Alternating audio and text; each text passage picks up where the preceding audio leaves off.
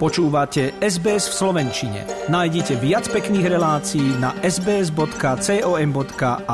lomeno slovak. Slovenská vláda sa otriasa. Minister hospodárstva Richard Sulík podal stredu ráno demisiu. Informoval o tom pred rokovaním vlády. Označil to za ústretový krok k vyriešeniu koaličnej krízy, keďže minister financií Igor Matovič požiadal o jeho odstúpenie. Sulík zároveň požiadal svojich ministerských kolegov, aby demisie nepodávali v stredu, ale až najbližší pondelok, teda 5.9. A to v prípade, ak dovtedy Matovič nepodá svoju demisiu. Ten si však dal podmienky. Odíde, ak SAS chváli vládne opatrenia na boj proti energetickej kríze. Najprv pekne pomôžeme ľuďom a keď bude takto to odfajknuté, hovorím ešte raz, veľmi, veľmi, veľmi, veľmi, veľmi rád odídem. Evanie samotných bodov však ale môže trvať mesiace. Matovič tvrdí, že mu nejde o udržanie sa na ministerskej stoličke, ale o pomoc ľuďom v ťažkých časoch. Dodal, že záruku jeho odchodu Sulík má. Ak by šéf rezortu financií nakoniec odstúpil a z vlády by odišiel aj Richard Sulík, rezort hospodárstva by podľa Sulíka viedol Jan Oravec. Ten v súčasnosti pôsobí ako štátny tajomník rezortu.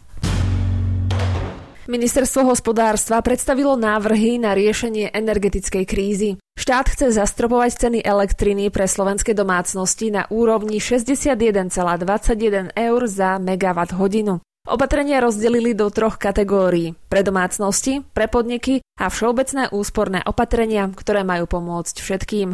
Ostatní vládni partnery návrh ale kritizovali za to, že prišiel neskoro. Vláda sa ale na ničom nedohodla, rokovať má opäť v pondelok.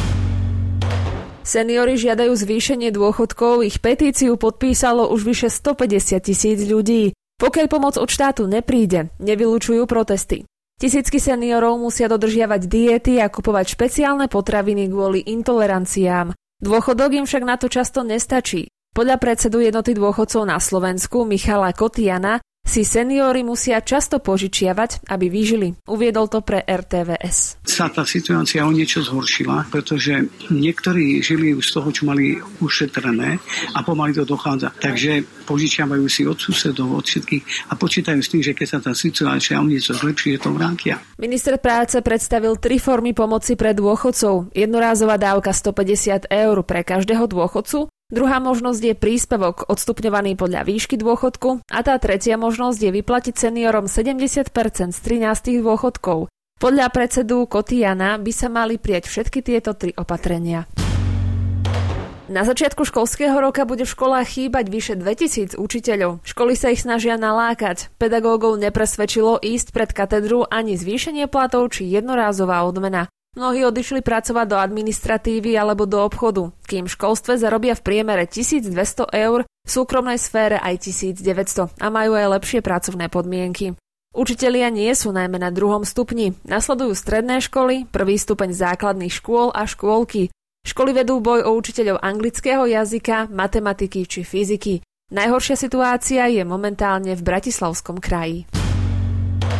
Pacientky rodičky by ponovom mohli mať garanciu sprevádzajúcej osoby. Doposiaľ tu umožňovali iba niektoré nemocnice a zdravotnícke zariadenia. Iné argumentovali napríklad chýbajúcimi priestormi.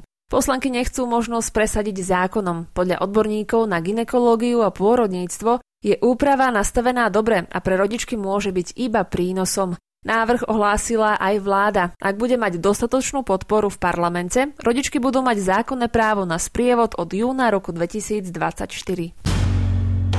Novým trénerom slovenskej futbalovej reprezentácie bude talianský kormidelník Francesco Calzona.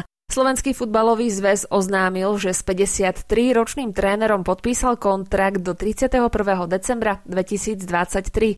SFZ dodal, že v prípade kvalifikovania sa na majstrovstvá Európy v roku 2024 sa jeho kontrakt automaticky predlží do konca európskeho turnaja. Od tragickej havárie Alexandra Dubčeka vo štvrtok 1. septembra uplynulo už 30 rokov. Nehoda sa stala 1. septembra v roku 1992 predpoludním.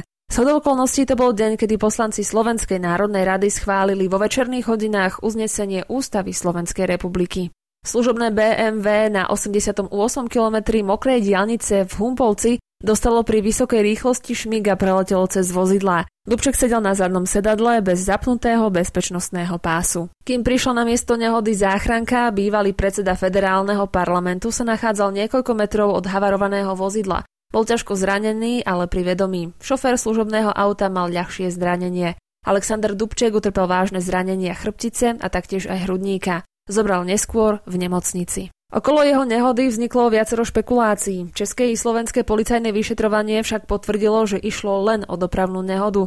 Vyšetrovanie z roku 1999 a 2000 ukázalo, že auto išlo na úseku s povolenou 80 rýchlosťou 114 až 131 km za hodinu. Chcete počuť viac relácií ako táto? Počúvajte cez Apple Podcast, Google Podcast, Spotify alebo kdekoľvek získajte svoj podcast.